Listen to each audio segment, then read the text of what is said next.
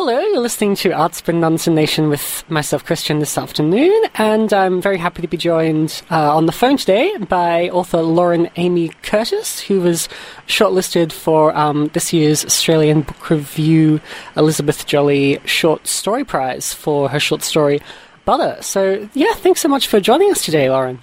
No worries. Thanks for having me. Absolute pleasure. Um, so yeah, for, for those who don't know, could you um, tell us uh, a little bit about the Short Story Prize, and yeah, and I guess what like what it means, what it means to you, and sort of what you know about the history of it and all of that.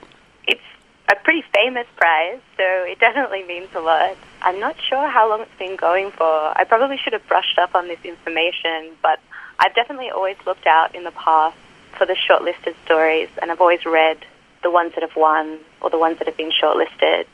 I don't know if I've entered this prize before, but I've definitely entered other prizes, and it's a big honour to be shortlisted for this prize. It's a huge one, so I'm sort of still a little bit in shock about it, I guess. Oh, really? um, yeah. How, how, did you respond when yeah when you found out you were shortlisted? Um, I got a phone call on a day, it was a terrible day, and I had this phone call. I think they left a voicemail, so I kind of knew what it was about, but hmm. I called back and it was just the perfect end to a terrible day, which hasn't happened to me before. Um, I was walking home from work through the um, Botanic Gardens, and I'm pretty sure there was a rainbow. Like a storm had just finished, and there was a rainbow happening over the harbour, and it was pretty ridiculous. I think I was sitting on a park bench having this conversation, looking at this rainbow, mm. and feeling pretty happy. pretty ridiculous, like all the cliches just it was, in one. Yeah, exactly. all the cliches. Terrible day as well. Just, yeah. Uh, but yeah, it's it's funny how that just happens. So, like like obviously, you know, people often talk about like writers hating cliches and wanting to avoid it, but but sometimes it does actually just happen. Um, uh, like yeah. yeah that's the thing about cliches as well. Like you're right, you do want to avoid them. Sometimes when we read them in stories or in novels, it can feel a bit, you know, you sort of roll your eyes sometimes. But the thing is that cliches are cliches for a reason. You know, these things happen and they're sort of common experiences that people have, and that's why they're cliches. So sometimes when cliches are in stories or novels or films even, and they're done right, it can be really amazing because it sort of um, validates a sort of universal experience Hmm. Yeah, that's true. And like, do you talking a bit more about cliches? Do you, do you um see any difference, I guess, between like story cliches and um say like phrasing cliches, like cliched idioms that sometimes do pop up in like people's writing or um like descriptions or similes or anything like that? I definitely think that the cliches, cliches in language, yeah, they're interesting because there are phrases that people say that have sort of lost meaning or there are phrases that even I use where I don't know where the original meaning has come from, and then you sort of learn what it's connected to, and sometimes it's really bizarre.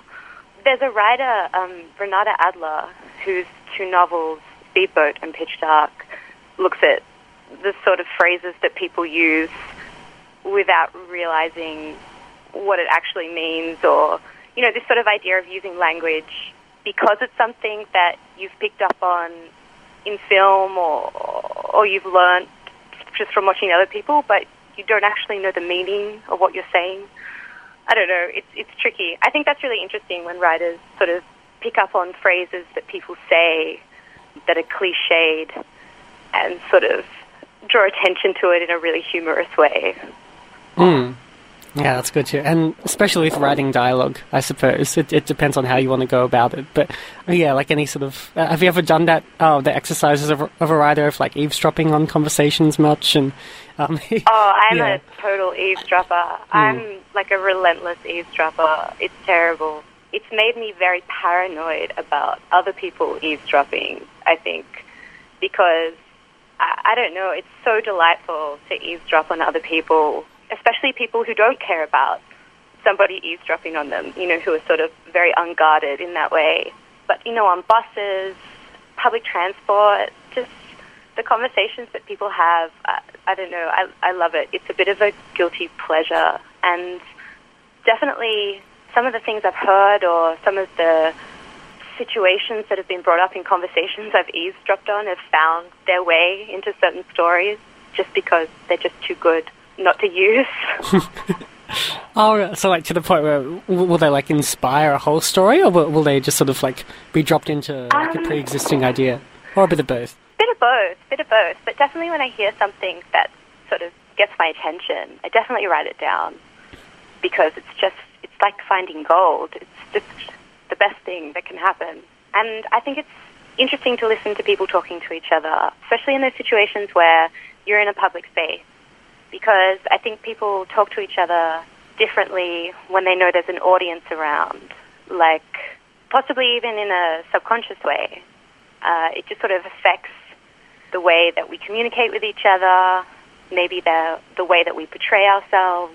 It's just really interesting to think of the difference between sort of private conversations and public conversations. And that's one of the good things about eavesdropping, trying to figure out if the people talking to each other are aware of the audience around them or if they're totally in their own world and not paying any attention to the idea that somebody could be eavesdropping. Mm. Yeah, it's it's always an interesting situation, especially. I think you mentioned public transport before. Like, if you're if everybody else around you is quiet, so yeah, you sort of sometimes act as though they're they're not eavesdropping, but you know, really, if they're all quiet and you're the only ones talking, they probably are. or, or at least yeah, and sometimes you, sometimes you get these strange situations, especially on public transport, I think, where, say, two people are talking or somebody's having a very loud phone conversation. You get sucked into a sort of collective with the other people around you. I don't know if you've ever had this experience, but if someone's having like quite a strange conversation or an embarrassing conversation or whatever, and you make eye contact with somebody else who's obviously eavesdropping, and you both share a sort of recognition that you're both listening and, and you find this either humorous or whatever, there's a sort of raised eyebrow that happens. That's always a funny experience as well. Hmm. yeah. Have, have, you- have you ever had that? Am, am I alone in this? Oh no no no def- definitely not. No, I, I, I definitely have. Yeah, it's forming connections like with strangers over different things like that, and like unspoken connections as well is always very interesting. I find. Um, Yeah. Oh, anyway, sorry. Just getting briefly back to um, the the short story prize. Um, Yeah.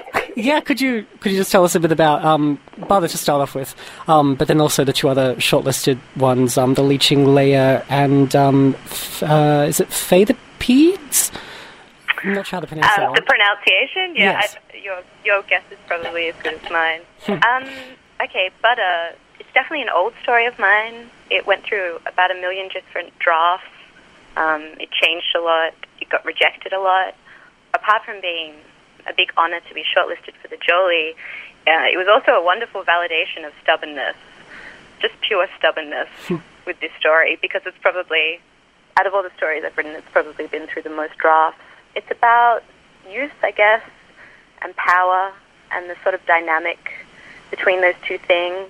I don't know if I should talk about what happens in it or not. Oh, that that's totally up to you. I think. Okay. I guess I will say that it's told from the perspective of a group of women recounting their youth in the first person plural. So it's kind of like a, a collective of people retelling a story, sort of in the same way that uh, Jeffrey Eugenides did in The Virgin Suicide. Uh, have you read that?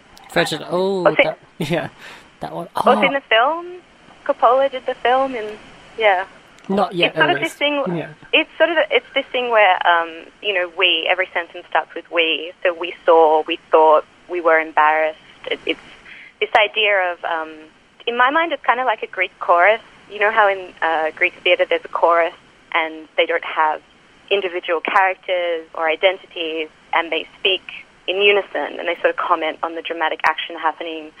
So the first person plural to me is kind of like a Greek chorus, and I liked the idea of playing around with that because it's about teenage youth, and I think sometimes teenage girls are looked at as if they're a kind of collective or if they're kind of a group of people without these individual identities.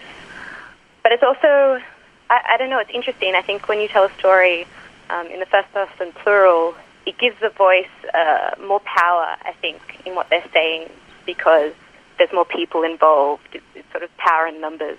So that was something that I played around in the story. Hmm. Yeah, it, it, is interesting, I suppose. I guess it like goes straight from like if if it's first person, um, obviously people can still kind of imagine that there are other uh, other individuals who have had like similar experiences. But I guess if it's first person plural, it just dives straight for that kind of like collective shared experience type idea in the reader's mind. Yeah, and I, th- I think that's how we, we look at youth as well. Like, talk about cliches. There are so many cliches to do with youth um, and to do with experiences of youth and how youth uh, is kind of nostalgic in a false way. So that's another reason that uh, it was interesting to tell the story from that perspective. Um, because although it's about teenage girls, uh, it's told sort of retrospectively. So it's looking at youth in the sort of sobering light of day at all the silly things that happened and all the things that could have potentially gone wrong. Hmm, that's interesting. And yeah, that nostalgic kind of gaze is always funny, a funny thing to play around with. Yeah, Yeah. because it's, it's so false. I, I think nostalgia is, is so false in a way, in a kind of alluring way, definitely in a romantic way. And I think it's funny to play around with uh, the idea of nostalgia and whether nostalgia sort of accurately portrays the past or not. I definitely don't think it does. Yeah, it's um, uh, I, yeah, and I suppose that's that's sort of to do with all sorts of like cognitive distortions and memory and remembering ha- having memories as an adult from when you were still developing. Oh yeah. Yeah. and our memories are constantly evolving as well. What I think about my teenage years now will be totally different in ten years, and so on and so on. And I find that really interesting as well. It's sort of constantly adapting with the way that we grow and the way that we age, and what we learn about the world that we didn't know before. Hmm. That that's probably all we have time for. So, um, sorry about that, Lauren. Um, or just about. No, I think it was my bad. Oh no, no, that's totally fine. Um, but yeah, just just um, wanted to well, a few last little things before we go. But um, yeah, just, just did want to mention that. So the the winner of um, the Elizabeth Jolley Short Story Prize will be announced uh, next Thursday the tenth, right? yes, Uh, that's right. Yes. Um, Potts Point Bookshop. Yep. So if people want to come along, it's six p.m. arrival for six thirty start. And yeah, so could could you just quickly tell us about um, what, what's going to be happening on that night? Um, so I think that there'll be readings from each of the stories, perhaps not the whole story, but I think there'll be a little reading from each story, and then they'll present the prize. I actually read that a, a guest, a secret guest, is presenting the prize, but nobody's told me who it is, so I'm probably not the best person to ask that question. Nobody told you Um, who the secret guest was. No, nobody told me who the secret guest is. I, I don't know. Maybe it's a surprise for me too, but Mm. I mean that's a it's quite mysterious. I'm looking forward to it. Mm, definitely, yeah. And um, yeah, were there were there any last things you wanted to say? Um, well, yeah, about about Butter or about um, uh, the short story prize or um, even the you're working on a novella at the moment, right? I've heard. Yeah, I am. I'm working on a novella, S- slowly but surely. I, don't know what I should say about that. Fair. Um, I will say that um, I think you can read uh, excerpts of each of the shortlisted stories online at the Australian Book Review. If you have a subscription, I think you should be able to log in and read the whole thing. So I just suggest people read them if they're interested. They're all good stories. Beautiful. Um, thanks so much for joining me today, Lauren. And um, uh, yeah, best of best of luck for Thursday, I suppose. Yeah, such an exciting. Yeah, well, just to be shortlisted, obviously, it's such an exciting thing already. But yeah, good luck, and and with the novella as well, and all future writing projects. Hope they all go Oh, well thanks for for that. Thanks for happening. Uh, thanks for having me.